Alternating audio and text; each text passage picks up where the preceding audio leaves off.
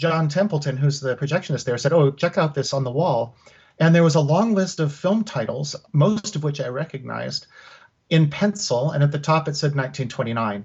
So this is probably the last run of silent films um, in Boulder back in the day. Or you could look at it the other way that this might have been the first uh, silent film festival where silent films were revived as an out of date art form.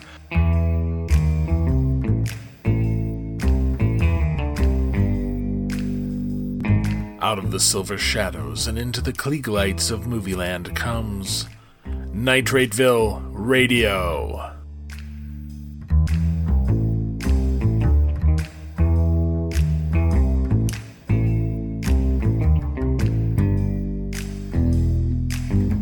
This is Michael Gebert in Chicago with Nitrateville Radio, the podcast that talks to people doing cool stuff in the world of vintage film.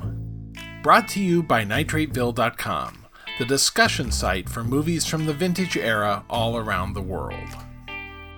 Silent movies are back. I talked to two silent film accompanists running regional series of silent films this summer Jeff Rapsis in New England and Rodney Sauer in Colorado. And he was the first world famous comedian and remains a mystery to this day. I talked to Lisa Stein Haven, author of a new book on Max Linder. Avoid seven years bad luck. Be sure you never miss an episode of Nitrateville Radio. Subscribe at the podcast app of your choice. And if you're in the mood, leave us a rating and a review at Apple Podcasts. Thanks.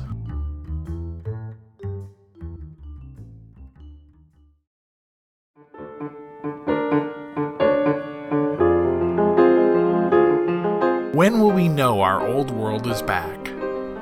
For me, it'll be when we can gather together in a theater to be swept away by the magic of live music guiding us through a classic film.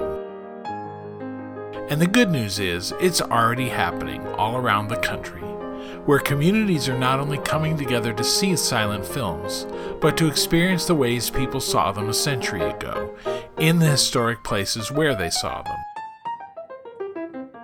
We'll start in New England, where Jeff Rapsis' day job is as director of the Aviation Museum of New Hampshire in Londonderry. But his passion is playing for silent films around the region. I started by asking him if his life as a silent film accompanist was returning to normal. I'm almost back to normal uh, because there are a couple of theaters that we never really stopped. They stopped showing first run films uh, because there was none to show, but that gave us actually more room to show a lot of silence. So there's a theater in, in Wilton, New Hampshire that um, I sort of consider my home base, and uh, he was we were running stuff every week and I got to do like Dr. Mabuse, der Spieler, you know, the giant two-part Fritz Lang epic over right. two days, and I never would have had a chance to do that if the pandemic hadn't hit. So. And uh, so, how did that work to people? You just had a, a, a distanced crowd, or what? Well, New Hampshire, um, uh, when movie theaters were reopened in July of 2020, um, New Hampshire had a 50% capacity limit, okay. which is pretty generous compared to yeah. like Massachusetts was like impossible, and there are theaters in Massachusetts that are still closed now. But uh, the town hall theater was able to open up. Uh, you know, it's got what 220 seats, so you could put 110 people in there, and people could still socially distance. And and if people weren't feeling comfortable, they just wouldn't come. Um, but it didn't seem to affect our audience very much, um, and I was able to do some adventurous programming.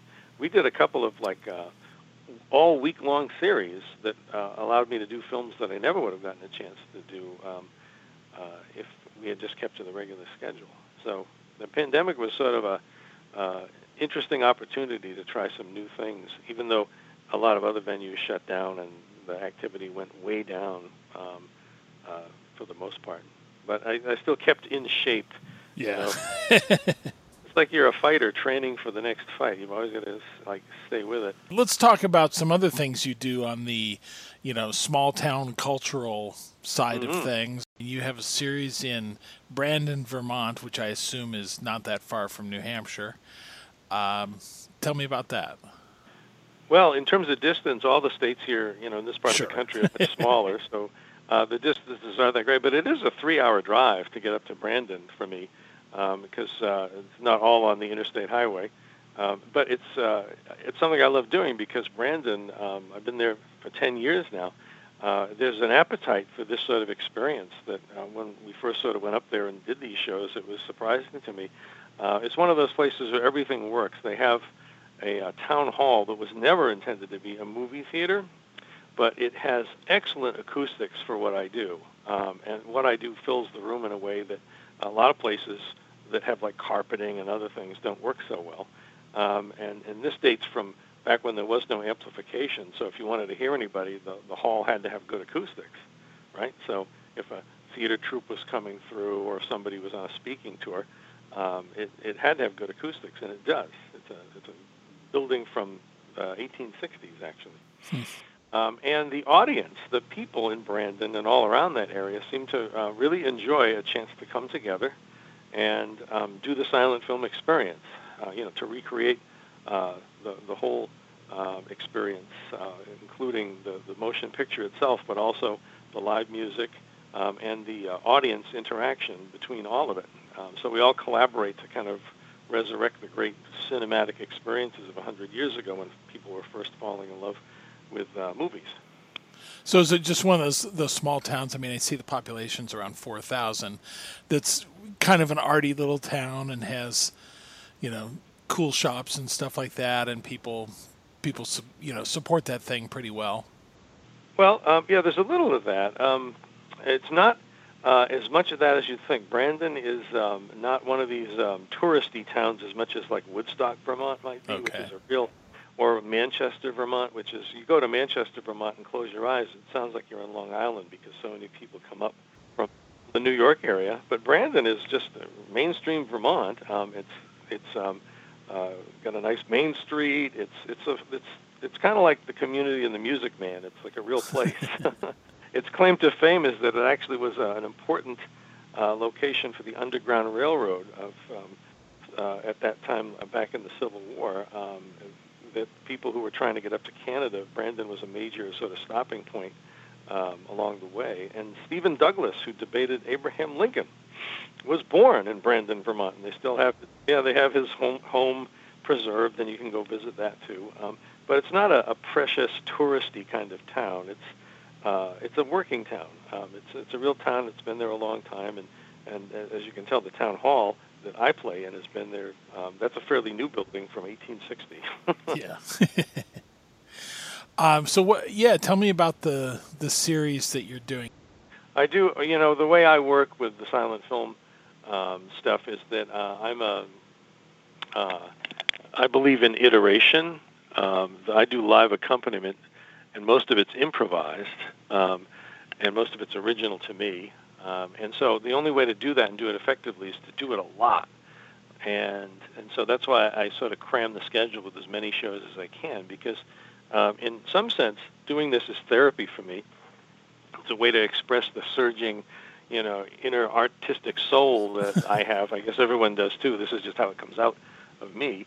Um, but it's also the only way I can feel like I'm I can remain fluent um, in the art of doing music to um, uh, these films uh, live and without um, preparing every note in advance. You just have to keep doing it, kind of like they did back then, 100 years ago. There was a fluency that had to have been um, what you would develop if you were doing this as a paid theater musician, day after day, week after week.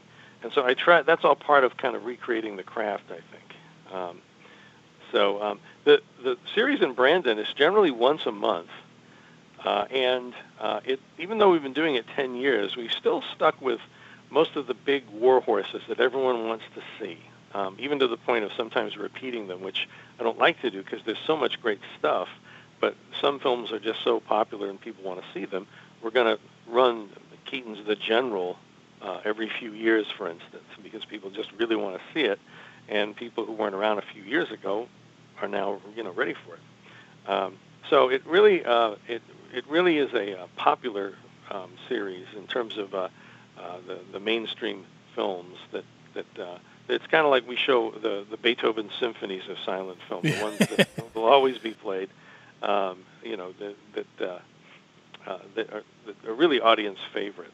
Um, we do a lot of the Harold Lloyd features as they become available in the public domain, we've been able to run a few that we hadn't earlier, and that's been a real treat for everybody. Um, one of the best reactions we got to anything was when we ran the Harold Lloyd uh, feature, Dr. Jack, hmm. um, which is not one of Harold's major masterpieces. I think anyone would agree with that, but it went over in Brandon incredibly because of just one thing. I, this was um, during the um, debate over the Affordable Care Act some years ago. And so I introduced the film saying that this is a silent film about health care as it might have been practiced in Brandon, Vermont, uh, in, in a century ago. And uh, there was a sort of like a, a little rustle of recognition on the part of people knowing that, oh, this will be interesting. And sure enough, the minute Harold starts um, doing his sort of home remedies in this small town that's depicted in the film, uh, there was all this laughter of recognition because uh, it wasn't far off from what Brandon feels like to everybody living there today. Um, so uh, it's heavy on the comedies. If I'm lucky, once a once a season, we kind of run from May to Halloween.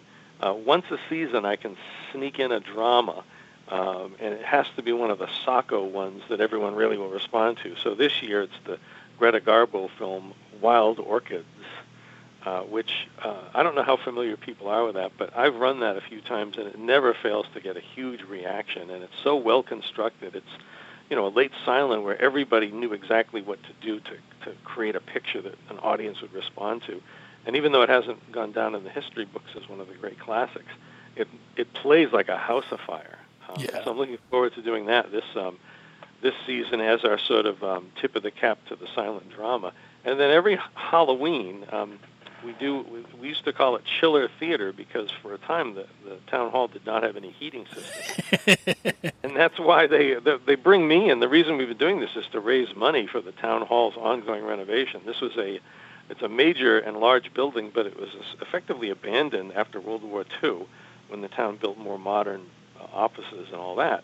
Um, and it was really in bad shape uh, after 40 years until volunteers started trying to um, rescue it and reclaim it as a community center. Um, and so that's what I've been doing. I go up there and we don't charge admission for the series, and they get sponsors to cover the expenses of it. Uh, but they ask people for uh, what they call free will donations, and they've raised thousands and thousands of dollars um, to upgrade different uh, things about the hall. Like one year, the big news was the new bathrooms in the basement. it gave me a real sense of accomplishment that right. you know me collaborating with Buster Keaton and Harold Lloyd could result in brand new bathrooms for the Brandon Town Hall. I really felt satisfied, like I'm making a difference. Yeah. Um, so uh, that's a, a, little bit about the, the series. The the the, um, uh, the Halloween um, films, though, we called it chiller theater because there was no heating in the building. There is now. That's one of the other accomplishments we've done. So we've extended the season a little bit into the fall. Uh, but when we didn't have heat, people would bring in blankets and sleeping bags and pillows, and you really you could see your breath in there if it was cold enough. Um, and we'd run Phantom of the Opera or Nosferatu, or, or some other one uh, that uh, would be appropriate for Halloween, uh, and that would end the season. But as I said, now we've extended it a little bit further uh, into November uh, because there is heat in the building. So there's a certain kind of progress uh, over the 10 years we've been doing this series. Now I see you also do a series in Ogunquit, Maine, a name I know mainly from Bob and Ray uh, comedy yeah. routines. Um, tell me about, and that's actually at a vintage theater of a sort. Tell me about that. Yeah, um, it's. Uh, I think it's funny. I um, had business up in that southern, you know, Maine coastal area in the newspaper world, uh, and I had gone through Ogunquit many times. I didn't even know that this theater existed because it's a big um, frame building that doesn't look like a theater. They do have a marquee, but you would, you have to look for it, uh, and it just fits in with all the other buildings in this kind of compact downtown area. Um, and when I ever found out, wait a minute, that's a theater, and they actually show movies in it. I went in and started talking with. Uh, turned out the owner who'd been there for 40 years, Peter Clayton. Um, uh, he is one of these guys that uh, loves running a small theater. It's a seasonal theater that was built in 1923, and it had been in one family's ownership until Peter bought it in the 1970s. Um, and so it hadn't changed at all. He was still running 35 millimeter film well into the digital only um, era, he finally had to do a crowd fundraiser to uh, convert over to digital pictures. Um, but the theater itself, I mean, it's not a palace. It's very plain. It's very sort of New England, you know, sim- simplicity. Uh, uh, but it's a movie theater, and it's got wooden floors. They slope down at a crazy angle. Um, the seating, most of the seating still has the original wire loops underneath the the uh, seat, so that you can stow your hat there if you're a gentleman. And that's how.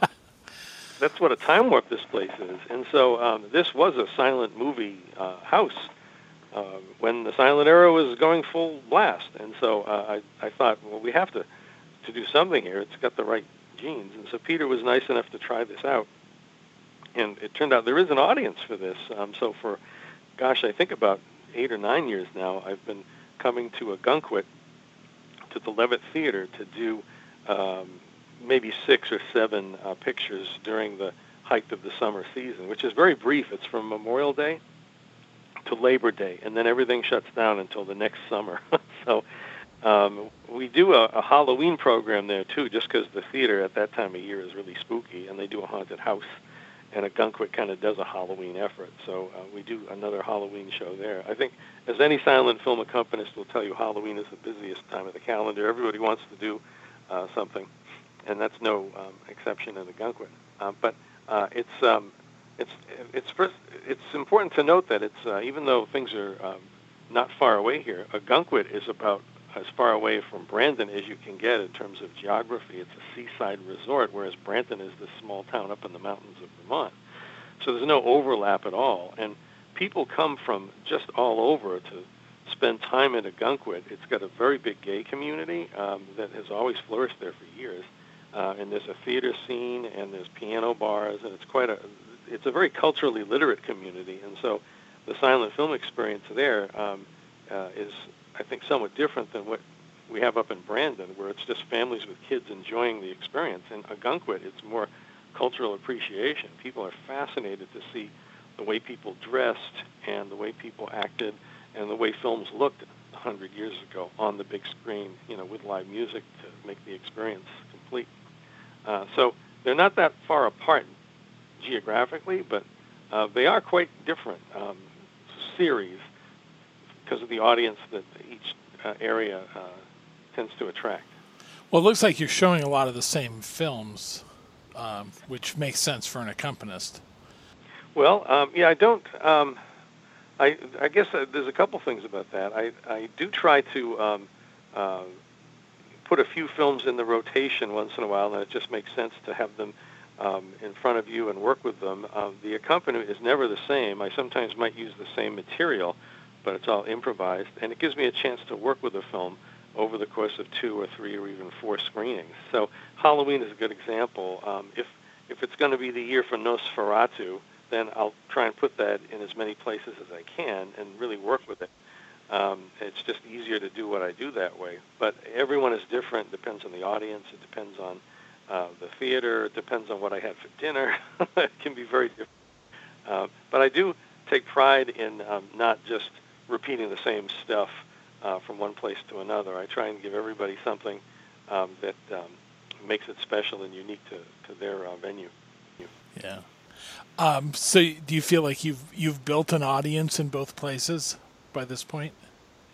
Yes, I think um, definitely in Brandon, um, the the place there's usually no empty chairs um, in Brandon. We and the place can hold about a hundred people, and we've had people come in from quite some distance um, to check it out and enjoy films. We get press all over Vermont, and people do drive some distance to have that experience. Uh, and over 10 years, you do get to where people, um, word gets around and you build an audience. Um, in Ogunquit, it's um, not the same because uh, it's a very transient um, community in that it's a lot of visitors, uh, and many come from Canada. Uh, people, if you look at a map, you can see how the whole Montreal area in Quebec, the closest beach resort on the Atlantic is that coast of Maine. Uh, and so they get a huge French Canadian influx over the summer. And so um, I, I think the, the silent film experience is uh, that helps because it's kind of the international language of silent right. film. So you know, most of the people from Quebec speak English better than we can. Um, so it's more of an international crowd. It's more of a tourist crowd. Um, but uh, it there's a hunger for it there in a different way than in Brandon. What do you play in in these two venues? Is it the same instrument, or do they have something historical there? No, in, in most of these venues in New England that I sort of bop around in all year round, and, and that includes Brandon and Ogunquit, um, there's there's no theater organ that's sort of left over from the, the glory days. And if there's a piano, it's just been beat to hell and is out of tune, and just being used to you know store things on or whatever. It's just not a usable instrument. I'm happy to, to use an acoustic piano uh, if it's up to a certain level. Um, uh, so instead, what I do is I bring a um, the technical term, I guess, would be big ass synthesizer, and I've used the same model for years and years. It's a Korg uh, Triton LE88, uh, so it's a full 88 key um, synthesizer with weighted action. Um, and I first uh, encountered this in 2003 before I was regularly accompanying films, but I would work with pit orchestras and do other musical projects, and I just loved the feel of this synthesizer, and I loved the quality of the sound that it was able to get. And that was some time ago now, um, and things have improved quite a bit, but nothing has quite matched what I'm used to with this Korg, which is now like an antique uh, model. They don't make it anymore. Um, and I, I dragged my original one around so much it was falling apart, literally coming apart. Um, and I'd have to kind of patch it together and hold it together with duct tape. And finally, it was like time to get a new one. And I found someone on the internet uh, on Craigslist who had the exact same model, had never touched it. And I got that about six years ago. Um, and that one has um, had problems lately. So I found a third one. I had to drive out to Albany, New York, but I got a brand new, same model. Um, uh, and that's the one. That's my road instrument now. Um, and uh, what I love about it is that it is uh, it has um, the ability to um, change settings on the fly, where uh, it depends on how hard you press one of the keys. It'll create a different sound. So if you play softly or with a light touch, um, there'll be one texture that comes out. But if you bear down a bit harder, it'll add in other voices or take them away, almost like what happens on an organ where you press the the uh, swell pedal or the crescendo pedal. Um, and that's terrific because if you have to keep changing settings or doing other things, it takes your mind out of the, the movie and the music that you're doing. Um, and I like to have as few distractions as I can, technically, when it's time to do music for a movie. Uh, so I'm just uh, kind of a Luddite with that. I, I stick with this older synthesizer. It's big and heavy. It weighs about 70 pounds. Um, and I don't know, it's, it, it makes me wish I took up the piccolo sometimes because the thing is a real chore to lug it around with the sound system and upstairs and over here and set it up. Um, but um, it's it really does give, I think, a good approximation of what a small orchestra would have done with this kind of music back 100 years ago to make these films come to life. I mean, it's it, it could do great hip hop stuff if I wanted to, uh, but I don't do that. I stick with this straight traditional orchestral textures. Uh, and then what I end up doing is come up with stuff that sounds like um, a lot of the texture comes from like the late 19th century romantic orchestra of Mahler or Richard Strauss. Uh, layer on a lot of harmonies and just try to use the the uh, instrument the way that someone like Max Steiner might have um, come up with a score if he was working on it. And I don't try to do authentic 1920s music as much as I try to do movie music that sounds like what people going to a theater today um, would expect to hear when they go to a theater. Um, and I mean, we're 100 years beyond the silent film era. There's been 100 years of experimentation and development of film music. So all of us now have a sort of different expectation than what someone might have back, you know, 1921 instead of 2021. So I, I borrow or steal from the best. Bernard Herrmann, Danny Elfman, John Williams, um, Erich Korngold, all the people that have done film music that's sort of in our head now, I try to use that as a way to get people to let the film in. So the film is, uh, people come there, and I think the music that I do is one bridge between today and yesterday. It helps them accept the film and not hold it at an arm's length like it's some museum piece. No, this is like timeless entertainment with a lot to say to us a hundred years later. And I think if I do music that sounds like a, uh, uh, the kind of music that you expect to hear at a movie today, it really bridges that that hundred year old gulf that that we sometimes have to negotiate in getting new audiences to to take the silent cinema uh, the least bit seriously.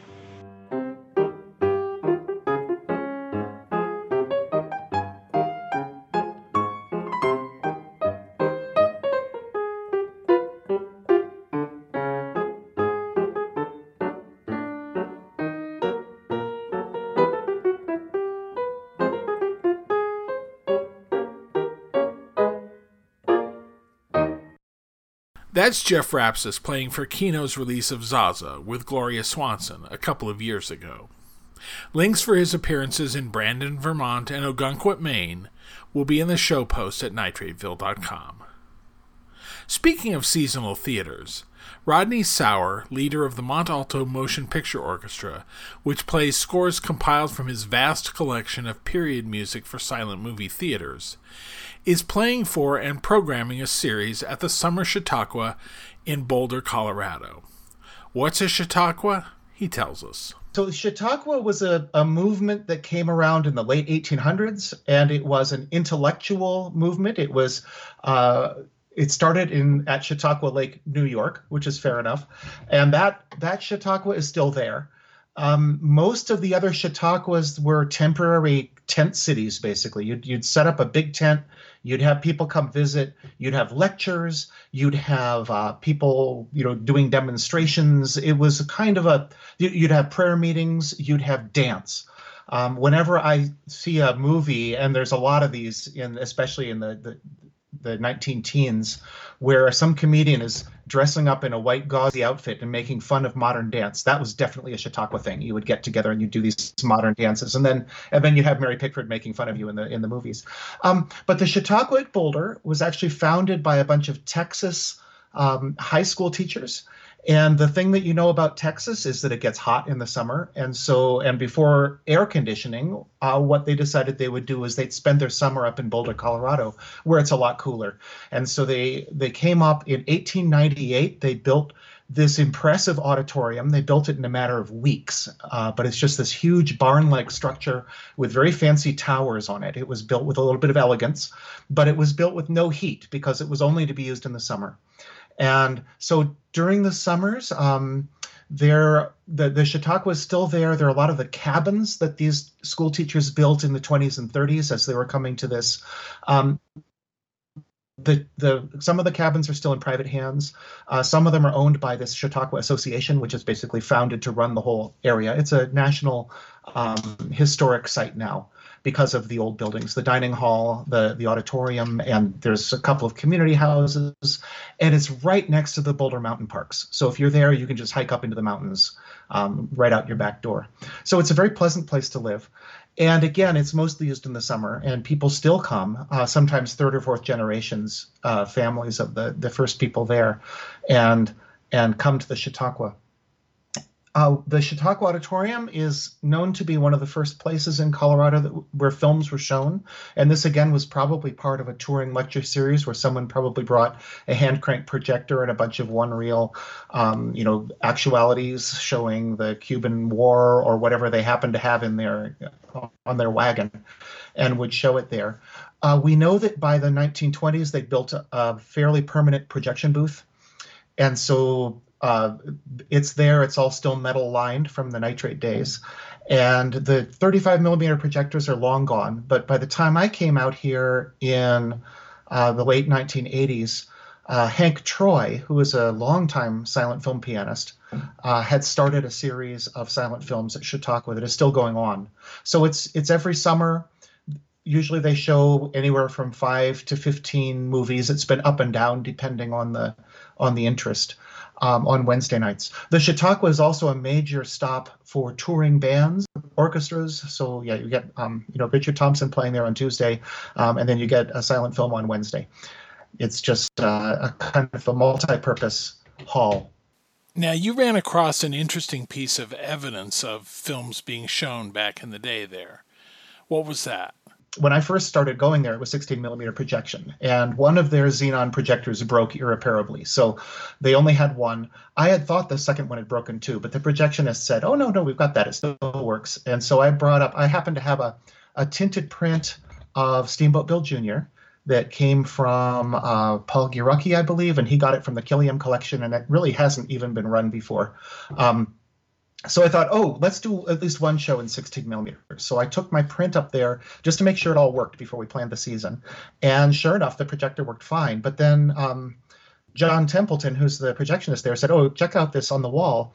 And there was a long list of film titles, most of which I recognized in pencil. And at the top, it said 1929. And I realized that this was, in fact, the program for the 1929 summer at Chautauqua. And it really didn't occur to me this morning that probably um, everywhere else in Boulder was probably showing talkies by 1929 in the summer. So this is probably the last run of silent films um, in Boulder back in the day. Or you could look at it the other way that this might have been the first uh, silent film festival where silent films were revived as an out of date art form, although I'm sure they did not look at it that way. Okay, so I assume there was no Chautauqua and no film program last year. Yeah, so not only the auditorium was shut down, but basically every musician in America was shut down. So this was we. I am very grateful that we had this uh, pandemic unemployment for gig workers because that saved not just me but almost everyone I work with in terms of providing them with a baseline where they didn't get thrown out of their houses because there, there literally was no work and there shouldn't have been any work. I mean, there, musicians should have been out of business last year. So it was it was the right thing to do. But the Chautauqua decided they wanted to do a show if they could online. So I got together with Hank Troy and we showed up in masks without an audience, but we showed up on the stage at the auditorium. This auditorium actually has really nice acoustics. It's a big old wooden building, and the reverb in there is kind of amazing. And I thought if we're going to try to do an online thing, we should try to capture that sound. So I actually set up a, a digital piano in there with a, the best speaker I could come up with, and then we captured that sound from the auditorium. Um, we did four just four shows last summer. Uh, we did, uh, and they were all I think in the public domain. We did the General. We did uh, Charlie Chaplin's The Kid. We did. Uh, let's see. The, then I brought the two string players from Mont Alto. So because the people who don't breathe, um, just for absolute safety, we did a trio rendition of our score for Lady Windermere's Fan which is the the Ernst Lubitsch uh, film, which I love. Um, and we we put all of these up online, and they went over pretty well. Uh, but it's not the same as being in an auditorium, as you know. And the comedies fall a bit flat, as you know, when you don't have an audience there laughing along with. So we're really happy um, that it's coming back in this summer. So I understand that you're programming this summer series as well as playing for it. Yeah, they usually um, they had a bit of turnover at Chautauqua, so they knew that there was a silent film program, but nobody involved with it this year has ever done one. So they were very happy to get my suggestions, and they wanted to do five nights. Uh, which is a little bit of a scale down, but still, you know, it's five more than we had last year. And because they let me do it, I thought, okay, we need a mix of of uh, big hits and we need a mix of obscure things no one's seen before. And so I think I did a pretty good job of putting together both of those things. We're going to start um, on July 7th. We're going to show Safety Last. And the last time we were in the auditorium, I think um, that was not in the public domain, but time has started progressing again. So now that's a public domain film. Um, then we're following that up on the 14th with a, a program that we're doing with the permission of the San Francisco Silent Film Festival, we're going to show the 1929 version of The Hound of the Baskervilles that was made in Germany and was never actually released in America, as far as anyone knows. So um, it's been shown in San Francisco and it's been out on DVD and Blu ray, so you can see it. But this is going to be one of the first times after San Francisco that it's shown on a big screen, certainly, probably the first time in Colorado. Then um, uh, Alto will come in and we'll play the silent version of All Quiet on the Western Front, which is a film that I really love. Um, and I like the silent version of it. It's kind of fun to to do. It works well with a with a live orchestra. That's another one we were commissioned to do by San Francisco, but we've never had a chance to repeat it. And um, uh, my wife Nancy and my daughter Molly were involved in the sound effects crew for that, which is quite a busy piece of work because we do a lot of um, effects in that film score. Then on the 28th, I was talking to Ed Lorusso, who I know you've had on this program before, and he had a new um, transfer from the Library of Congress of the Marion Davies film Zander the Great. And I said, Do you mind? Would we be able to borrow that from you to show at Chautauqua? Um, and he said, "Oh, of course you can, yeah," and he sent me the the original file. So that's going to be fun because again, I don't think that's been shown in Colorado since its first uh, release. And then Hank Troy will be playing for that one. So he's still active. Yeah, yeah. Then we wrap it up on August fourth with another um, sort of big tentpole comedy. We're going to show uh, Buster Keaton's Steamboat Bill Jr. But as I mentioned, that's going to be from a 16 millimeter print rather than from one of the recent restorations, just because I've got the print and it actually looks quite good. Well, nice. Remind people how many players the Mont Alto Orchestra has when they're all breathing. right. Yes, and that's actually going to start up against. We've actually been commissioned to record some things, and I'll talk about that in a bit. But the Mont Alto Orchestra is we're, we're trying to recreate a typical orchestra that would have played in a smaller theater in the teens or 20s. So um, I lead the the group. I'm on piano, but I do not conduct the group. The group is all we all play chamber style. We don't use any modern things like click tracks. We just I, I score the films by compiling the music from old libraries of pre-orchestrated music, and then uh, I play piano. We've got violin, cello, clarinet, and trumpet. And so with just five people, we actually get a pretty big sound with a lot of the the sound of the orchestra uh, mixed in there. And it's been it's been quite a run. We've now been doing this since 1994. We have scored over 140 different films, and we've performed all over the country and done a lot of recording. As a matter of fact, during the pandemic, even though we couldn't get together, I was able to set up recording studios in everybody's house using little uh, uh, high quality um, audio interfaces and using the same microphones that we use in my studio because I had no use for them during the pandemic. And then we would uh, send things back and forth. I would record a piano part, send it to someone. They'd add their part. I, they'd send it back to me. I'd put those together, send them to the next. So there was quite a lot of uh, of trading back and forth, and it took a long time. But we actually managed to do two complete film scores recorded we did a, a, score for the Three Musketeers for the Film Preservation Society, um, Tracey Goessel's group, and I know you've talked to her before. And they have a, a new transfer, The Three Musketeers, that looks gorgeous. Um, it's been shown at San Francisco with an improvised score, um, but now they'll have our, our recorded score. And then we also made a score for Douglas Fairbanks' Robin Hood, so it was quite a swashbuckling year. Uh, just recently, I've been contacted by the University of Indiana, and they want a score for a rather obscure art Achord Western called Sky High Corral that they happen to have a 16 millimeter print of. And so I was able to track down the cue sheet. And on June 25th, we're actually getting together in the studio for the first time to start laying down the tracks for that that Western. And are you doing other live performances? Yeah, so after the Chautauqua, um, we're going to be doing a little tour of Kansas and Arkansas in September. We're going to be playing at the University of Arkansas, and they they also wanted All Quiet on the Western Front. That's one reason why uh, we're doing it this summer at Chautauqua. Is you you learn you remind yourself how to play a movie that long. It's really nice to get a couple of showings of it. And then we're going to the uh, Buster Keaton celebration in Iola, Kansas, which is back on after a several year hiatus. Oh, nice! And they've asked us to play for obviously Buster Keaton films, so we're going to do, uh, I believe. Three Ages and Our Hospitality. They're particularly concentrating on Buster Keaton's historical films, you know, such as they're historical um, this year. You know, when I lived in Wichita, I actually went to Piqua, which is his actual birthplace, and just a speck on the map. Yes. As I understand, Piqua used to be larger, and then a tornado came through, and that's about all that's left is a church and two houses. So yes, Iola. Well, now there's a plaque, but you know, my friends and I went back then, and it was like communing with ghosts. So it's great that there's a celebration now in the big city, Iola. Oh, it's in the middle of nowhere, and and the fact that he was born in Piqua, it, it it's totally random because of course his parents were in vaudeville, and so every week they were in a new place. So he just happened to come out in Piqua. and then apparently she sort of stayed there with him for two weeks and then caught up. And I think his mother was like a, a saxophonist and balloonist, is sort of her her her connection in vaudeville. That was her act.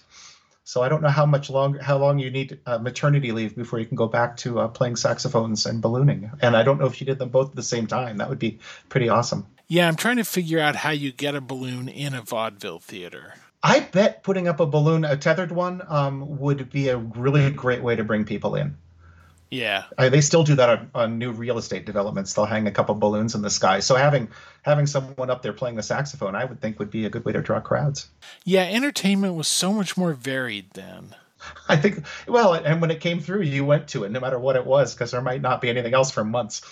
Which honestly was how it was in Wichita, which is decent sized. But if something good came, you saw all your friends there because there wasn't anything else. Oh yeah, my my son Rowan was uh, is deeply into uh, metal music, and he went to college in Butte, Montana. And so yeah, he he would see everybody at the at, whenever a metal band came through. He had a, a, radio show in the afternoon, so all the all the metal bands would send him tickets, and so he could go to the shows for free. And then he'd come up talk. You you're the guy who has this the the radio station. He's like, yeah, that's me. yeah, I wouldn't know anything about that doing this podcast. Iola actually has a beautiful uh, art center which is unusual for a town of that size. But it was built back in the 1960s, and it's it's kept going. And so there's a very modern uh, concert space. the The auditorium is quite nice. Um, doesn't have 35 millimeter projection because it's a concert hall rather than a movie theater. But but they they bring in um, you know they, they, do a good job, and they turn it into an academic. Uh, festival as well. So the the evening shows are for entertainment and they're introduced and we show the movies with the music. During the day there are uh, lectures by people who've studied aspects of comedy, aspects of Buster Keaton's life and that kind of thing. So a whole year went by when you weren't doing stuff. Was there any chance of the band breaking up? I I don't think there was any danger. Um, everyone who's in this group enjoys this group. This music is unique. A lot of times when we're playing things, these you know these are pieces that are not known, and it's really nice to bring them back to life. And it's just so much fun to play. And of course, the audience response to our shows is just um, very gratifying. And and we all we all get along with each other, and we're all good friends. Um, you know, we get together, and it, it gets like a college road trip. So there's some silliness that happens, but when the when it comes to the music, uh, I'm really happy with the people I'm playing with. And um, you know, I, I once early on in my career, I was in a band, and there were some people in it who were not, you know, they were very nice people, but they were not great players. And I sort of made a little promise to myself that in my next group, I try to always hire people who are better musicians than I am, and that way I, I'd always have a good time. And so far, that that seems to have taken yeah, here's a bit of the recording that we made at the concert hall. And what you'll hear here is uh, me playing piano. I've got Emily Lewis playing violin and David Short playing cello. And I'm recording this from a stereo microphone that is set back in the audience so that we capture a bit of the re- natural resonance of the hall.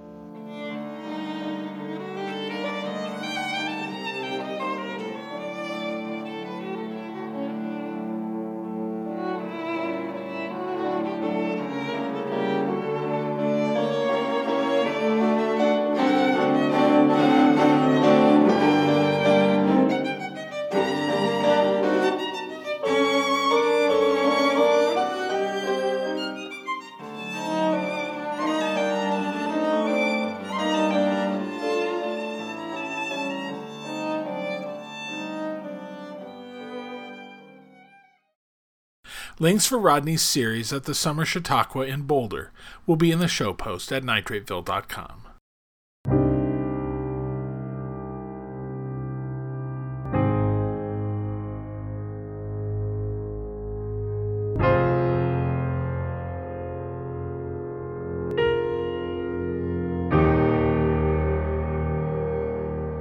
When a comedian's life takes a dark turn, it can be hard to see the comedy. That probably sounds like I'm talking about Roscoe Arbuckle, but it applies at least as well to Max Linder, whose life spiraled downward after World War I and ended with the suicides, or very likely murder suicide, of him and his young wife. A tragic tale, but a century later we only know about it because of the reputation of the artist in his time and Dr. Lisa Stein Haven says that Max Linder was, simply, the very first movie personality to be known all over the world.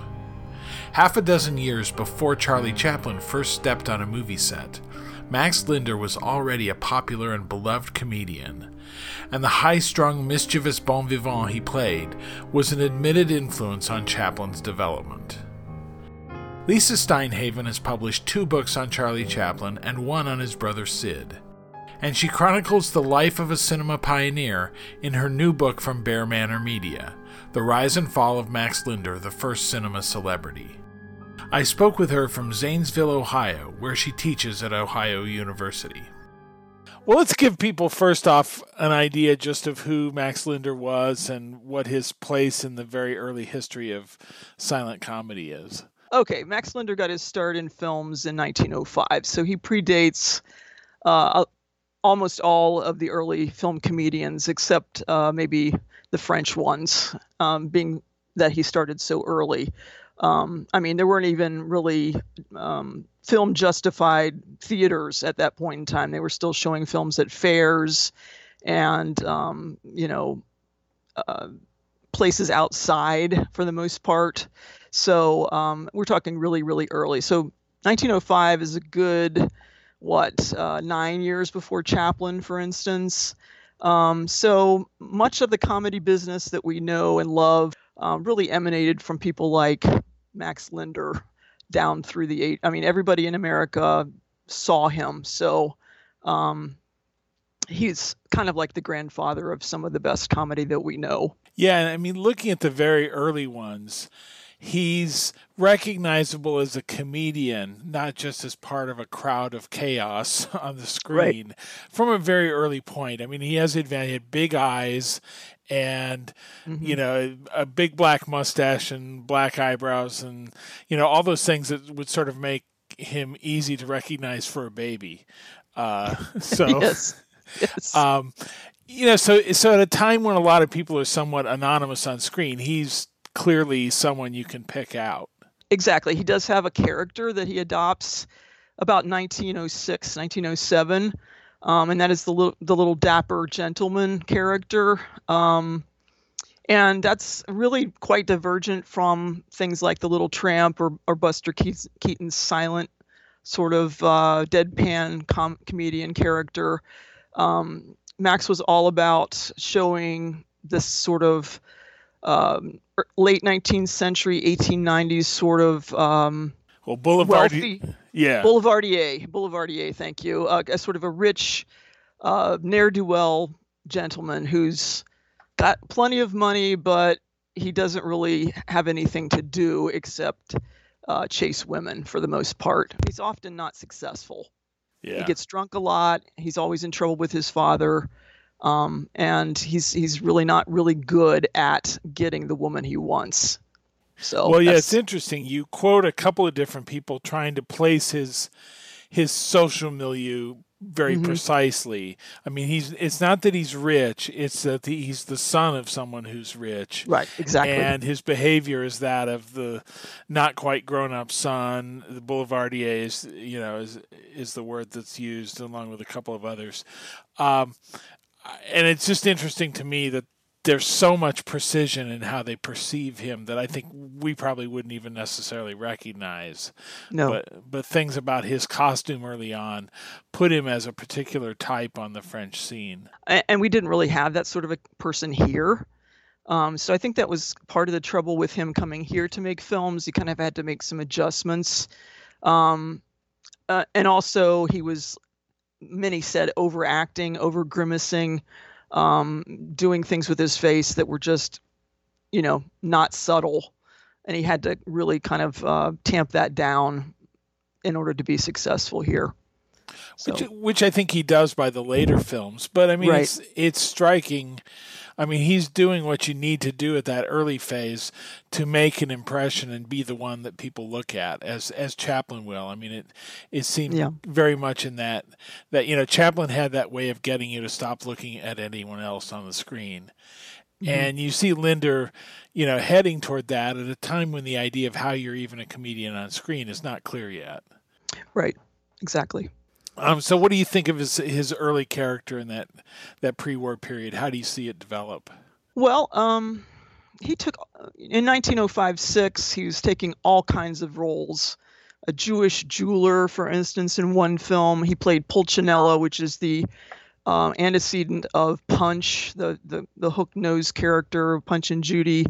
Um, and so I, I'm not sure. I think it was probably a character that he kind of felt comfortable with because he was kind of that person in yeah. some sense.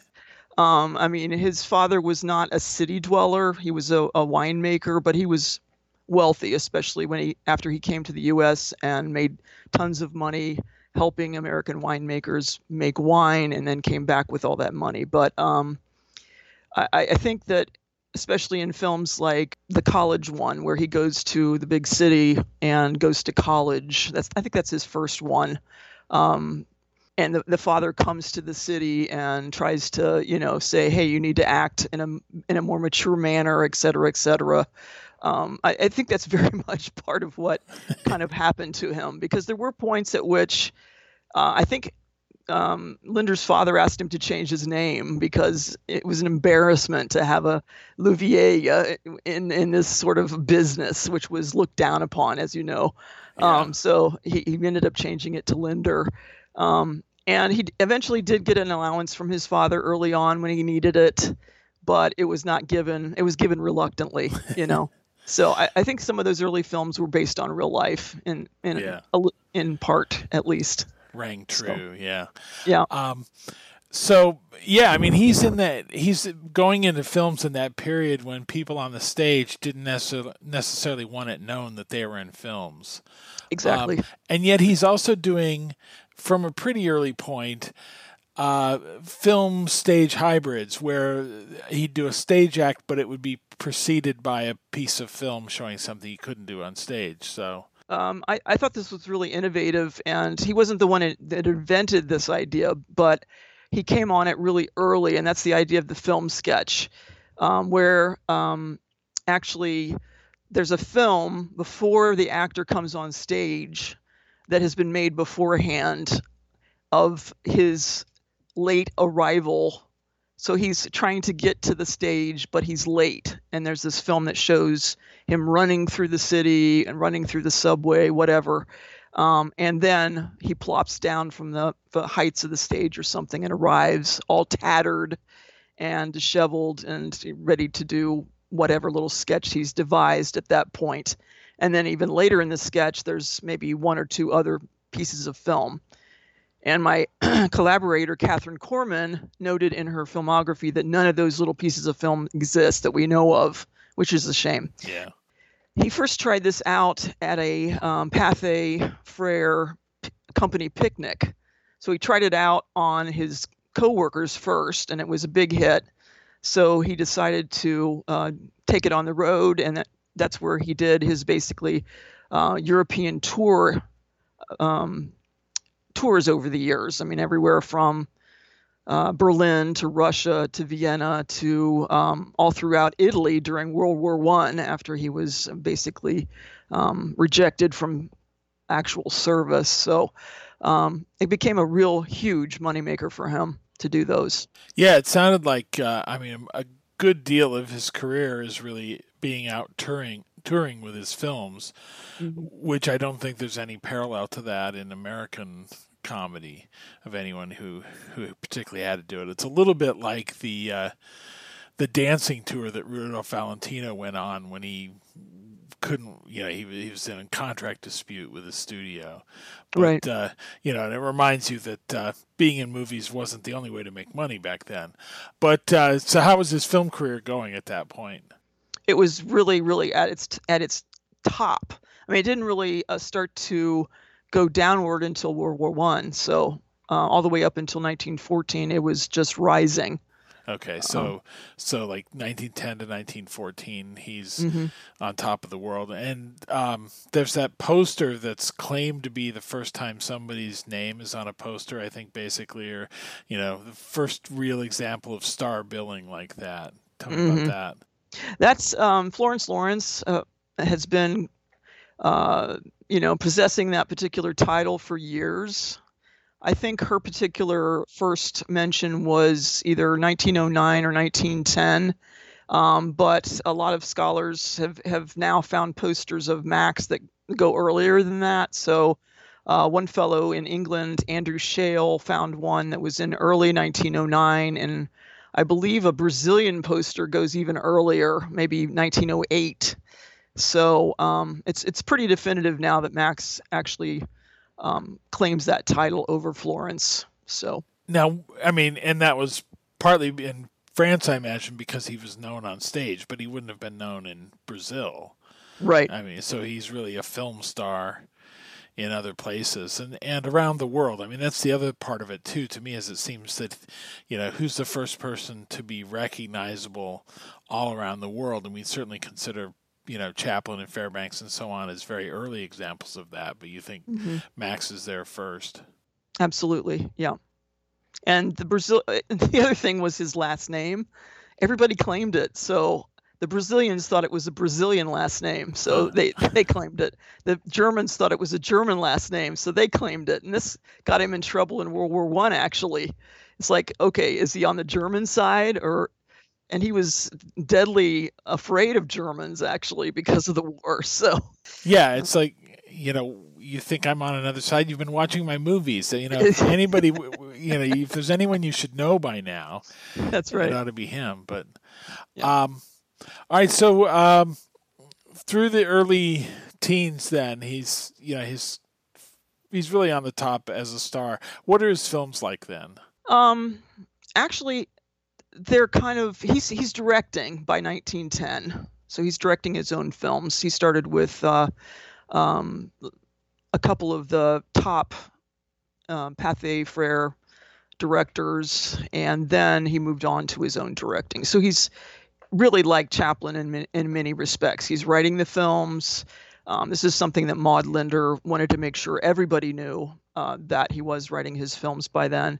He was directing, he was starring. The only thing he didn't do was write the music, obviously. Yeah. Obviously, um, so uh, his films were a combination of um, you know one and two reelers all the way up to a four reeler, which was called um, Max uh, has a duel or Max is in a duel. Max a un duel.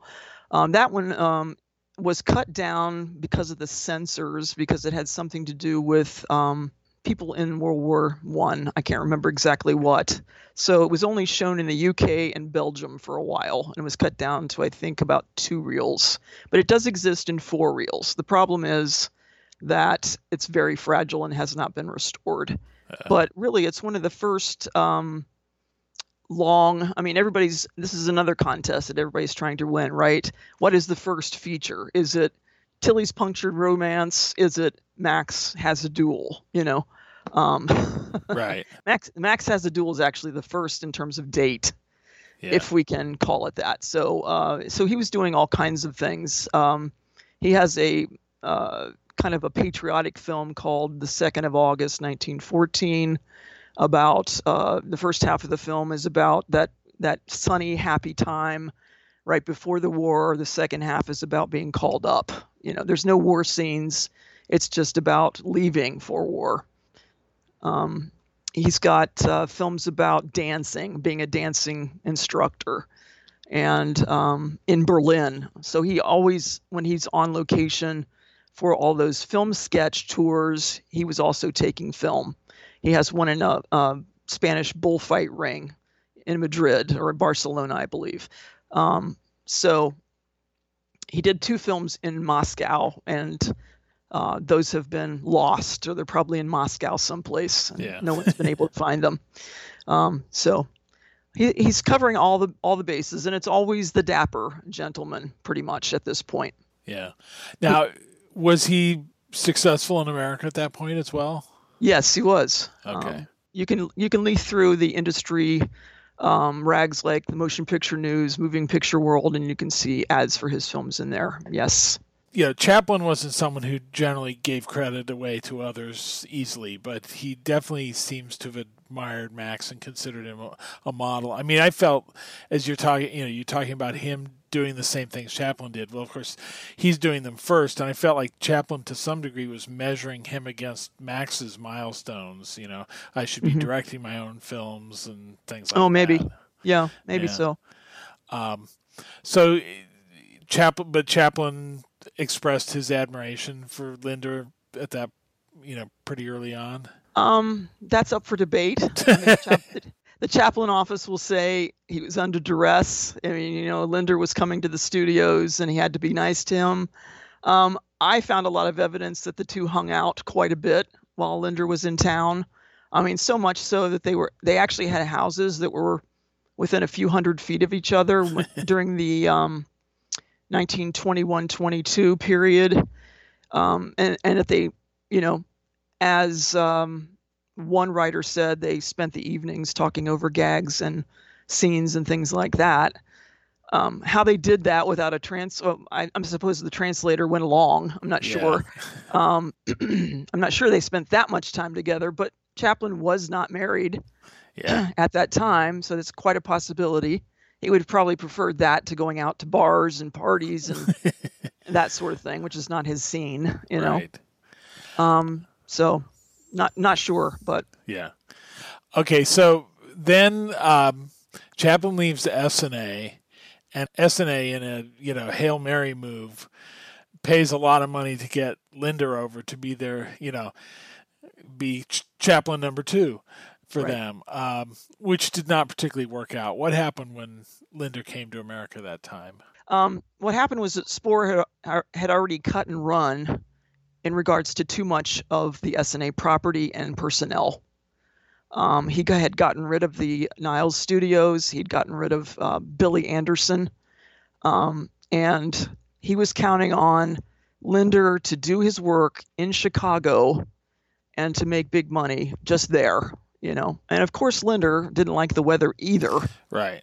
You know, but he hung in there for two films in Chicago, and then he got sick. I mean, the man had tuberculosis anyway, right? Um, and so you know, he was wanting to go out to California by the time that the second film had been made.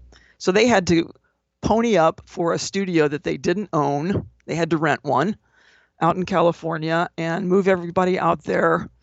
and then we have, you know, Max in a Taxi, which, um, you know, there's, there's, some really good moments in that film, but also Max was incredibly sick and ended up in a sanitarium out in California um, and having to say, you know, I can't go on, basically. Yeah. So so what he came out of World War One with was more sickness that he already had. Yeah, he seems to have been quite frail at different times, and I wondered. I mean, I wonder if tuberculosis was part of it. I mean, that would have been common in the time. Yeah. Uh, but he also, it kind of seemed like various kinds of breakdowns. Um, I mean, what do we know really about his state. What we know is that he had a horrific appendicitis operation um, that opened him up in four places. He said that his whole belly was opened up on like three sides or something. And that particular wound uh, came back to haunt him again and again. And he also had um, um, tetchy lungs, which uh, no one ever said the word tuberculosis, but I'm assuming that that had a lot to do with it. Yeah. Um, and so you know, he went to two different sanatoriums in the states, one in Arizona and one in California. So, yeah, he was just an unhealthy person. Yeah. Not not to even mention his mental health problems, which I'm not even. I don't. I try not to even touch those much in the book. Yeah. You know? Well, yeah. Then so uh, after the Essanay deal comes to its end, um, does he go straight into World War One, or what happens at that point? He's already by the time he gets to America the first time, he's already dealt with the World War One issue. Um, so he's already been uh, released. Okay. He volunteered. He worked as a um, a, a, driver for various um, you know upper division generals and whatnot for a while. Um, he was let go then in uh, I believe April of 1917, and so that's when he was able to come to the states for Essanay and so after that he's not doing the war at all okay. So he, he goes back to france. He realizes you know he's got a big problem because nobody's making films in france. He hits up his old friend uh, Diamant-Berger who is the um, editor of a nice magazine over there. And the guy ponies up the money to make le petit cafe which is a big huge hit on their stage or had been. And he makes that into a film. And then after that, he comes back here. He gets, uh, but he comes back without any contract from anybody. Um, I kind of think that Sydney Chaplin or somebody said, "Hey, we're making this nice studio. We've got the studio built. Why don't you come back and make films here?" But of course, that was just like a promise in the wind. You know how the, right. the Chaplin brothers are. and um, he came back, and there was nothing waiting for him at all. So he had to um, negotiate once he got here. So he, yeah, so I mean, he spends a few years making films, including some of the ones that, if anything's remembered, they're they're what we know now. I mean, like Seven Right. Years Bad Luck. Um, were any of them particularly successful? I think they were all moderately successful, but not overwhelmingly successful. Okay, so at, at that point, he's, I mean, he's not, he's not like a washed up star, but he's he's got plenty of competition, which was not the case in his earlier career. That's for Right. sure. Yeah. Um, yeah. I mean, so how's it go for him then? Um, badly. So he's, you know, he's used to this level of popularity and, and money making that he can't seem to recoup.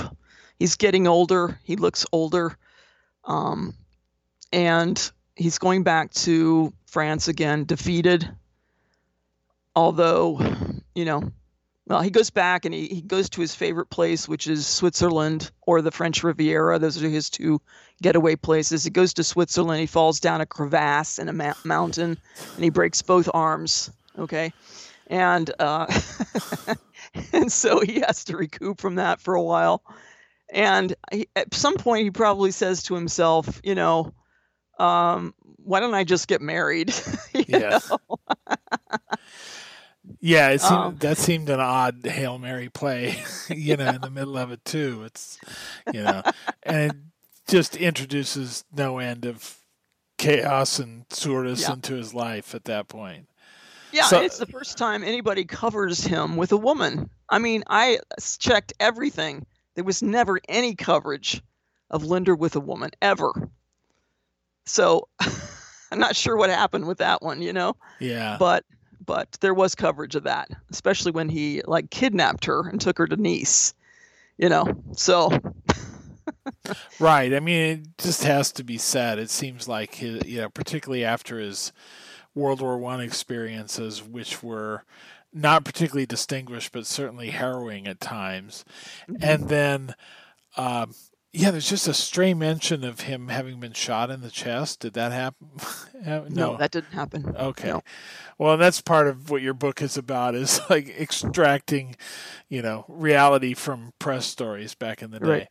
Right. um but uh, yeah so i mean he's he's just on a downward spiral that ends quite horrifically so Right. He does make a short film with Abel Gance in 1924 called um, Secours or Help. yeah and it was supposed to be an experiment. We're going to make this film in 10 days. It actually took three weeks, but um, it's a kind of a fun little film. I don't know if you've seen it or not, Mike, but it's a long time ago long time ago. Yeah, it's uh, it's not an Gance film. I mean, Yeah. seriously. well it's Um, not five hours long for one thing yeah, that's true. Um, but it's fun. I mean, it's it's worth a worth a watch maybe.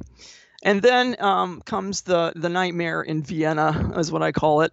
But um, King of the Circus is actually a good film, Uh, but it it harkens back to some of the old um, formulas that he had when he was making the old Pathés. The rich son or the rich man's son um, giving an ultimatum, being given an ultimatum to marry somebody, but he doesn't want to marry the people he's been given a choice of, you know. So he, he settles on the circus girl and, you know, et cetera, et cetera, et cetera.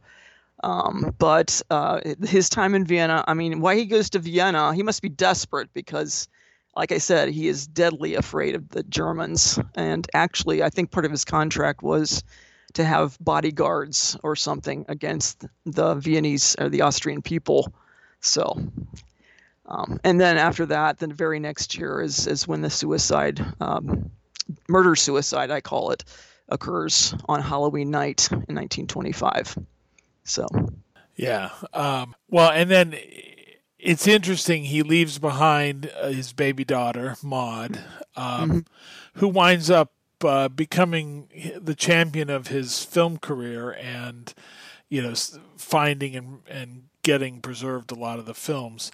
I got the sense that your, you know, your idea in the book is to try and get a get a picture of him that's not exactly Maud's picture of him. So t- yeah, tell me about the purpose of your book. The purpose of my book is to try to get a story that has not been told yet, even by Maud.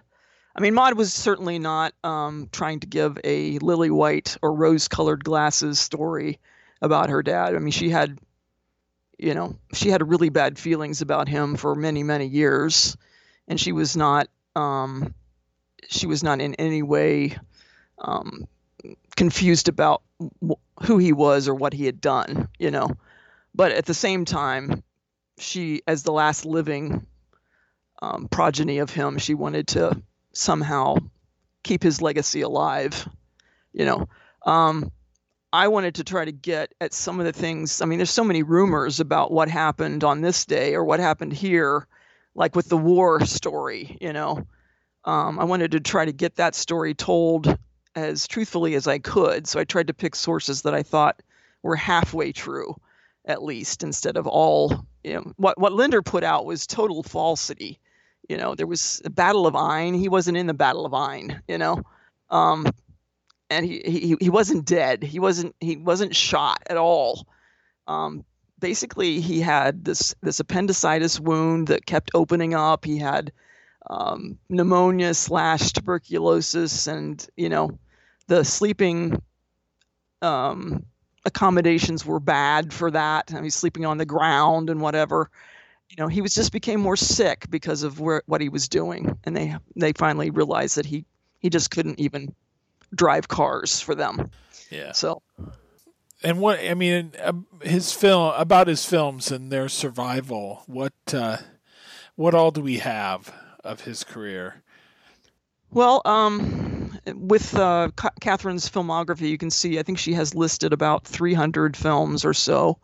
Uh, we have about 125 or so in existence, I believe, which is a good number considering that, um, given how old they are, and you know, it's very rare to find this kind of film that's so old. You know what I mean? Right. Um, and a lot of times archives have them, but they don't realize they're Max Linder's films. So, for instance, um, a film called um, The Effects of the Pills was just discovered like a year or two ago when George Rankin, uh, who was a huge uh, Linder fan and had this incredible website, um, found that a particular archive had it. I believe believe it was um, was it the BFI or something? It was a major. It was a major archive.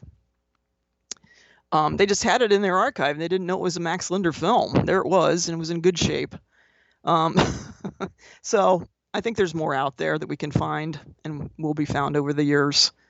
And sometimes he's in a very small, small part, and people don't realize that he's in it. You know, so I think there'll be more found over the years. Well, let's talk about the filmography because uh, I mean I think a lot of people think oh filmography you just make a list and no that's a that's a work in itself uh, yes a major work of scholarship in like documenting well what did he actually do mm-hmm. and probably to some extent what did he not do that's been given you know he's been given credit for all this time um, so yeah tell me about the filmography in your book uh, Catherine Corman is a um, curator of film at the uh, I, Insti- I, EYE Film Institute in Amsterdam, Netherlands. And she's been compiling this filmography for 30 years. so we're talking major life work here.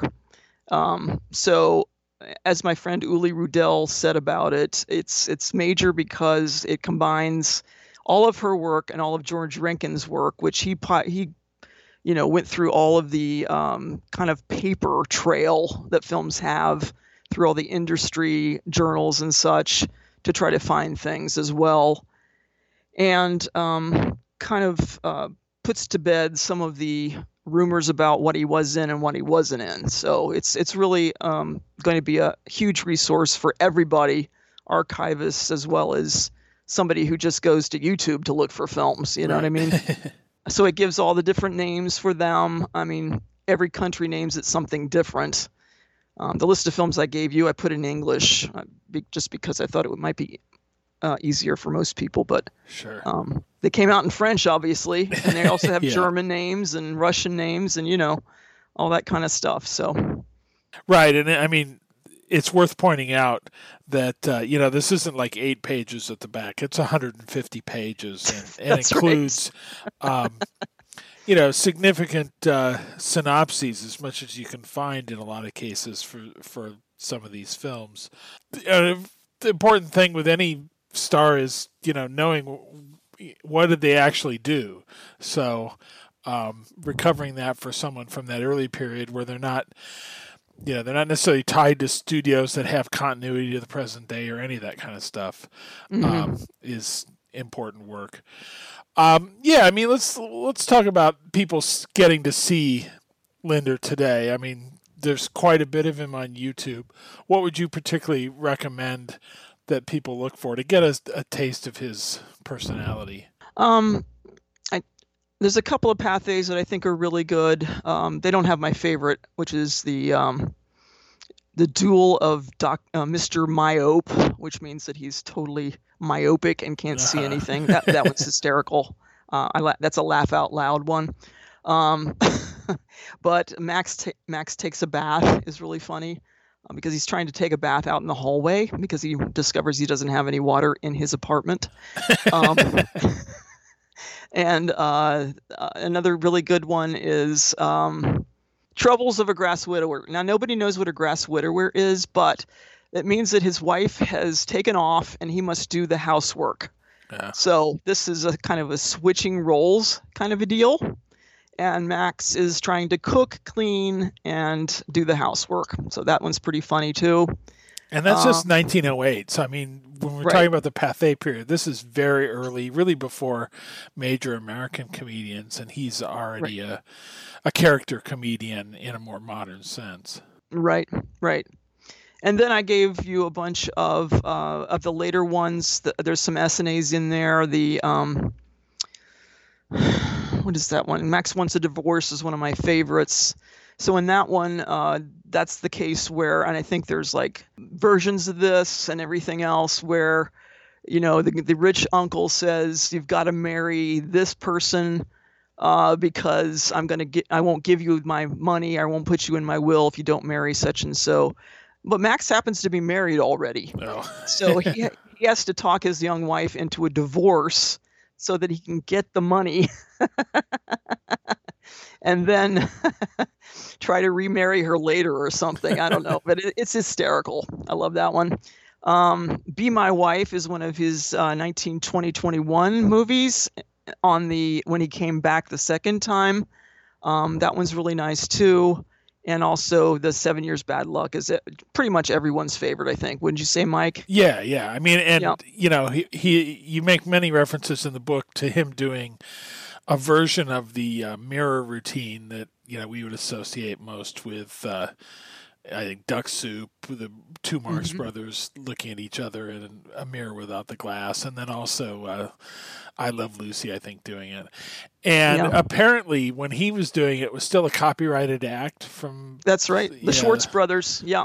yeah so he got so... sued the first time. he did it in a Pathé short first, and he got sued that time. So the Schwartz brothers supposedly invented it on in vaudeville, and they were the ones that patent the idea.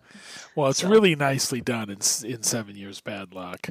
Mm-hmm. Um, you know, not eh, you know if you if you know it mainly from Duck Soup, yeah, I mean it's it shows that there's a lot of different things you can do with that basic setup, uh, as well as the fact that it's the mirror that gets broken that motivates the seven years bad luck. So right, exactly. that that's a good film. So, and there's a bunch more on on YouTube as well. I, I tried to look for ones that looked pretty um, like good, pretty good prints too, because that makes a huge difference. Sure. So. All right. Well, and what do you? Th- I mean what do you think people get from rediscovering Linder? Why is that important? Well, I think it's important to realize that um, co- comedy goes back further than just uh, Chaplin and Keaton and Lloyd. I mean, it goes back even further than that. And maybe it's not American. Maybe it's more universal, more worldwide than we had thought it was before. I mean, you'll recognize uh, gags that you've seen, you know, on television last night and realize that they have spiraled up from the bowels of history. you know, yeah. and nothing's new under the sun.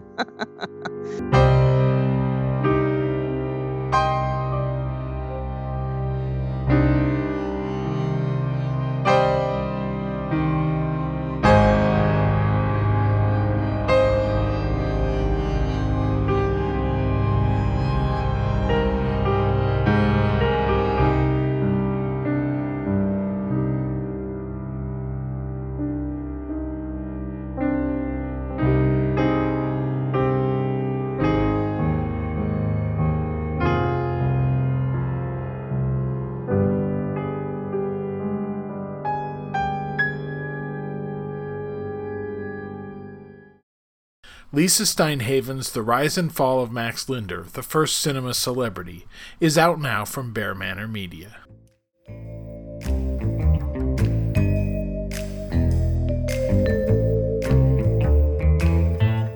Thanks to my guests, Jeff Rapsis, Rodney Sauer, and Dr. Lisa Stein Haven. Theme music is by Kevin MacLeod. Remember to subscribe at the podcast app of your choice and leave us a rating or a review at Apple Podcasts. Thanks.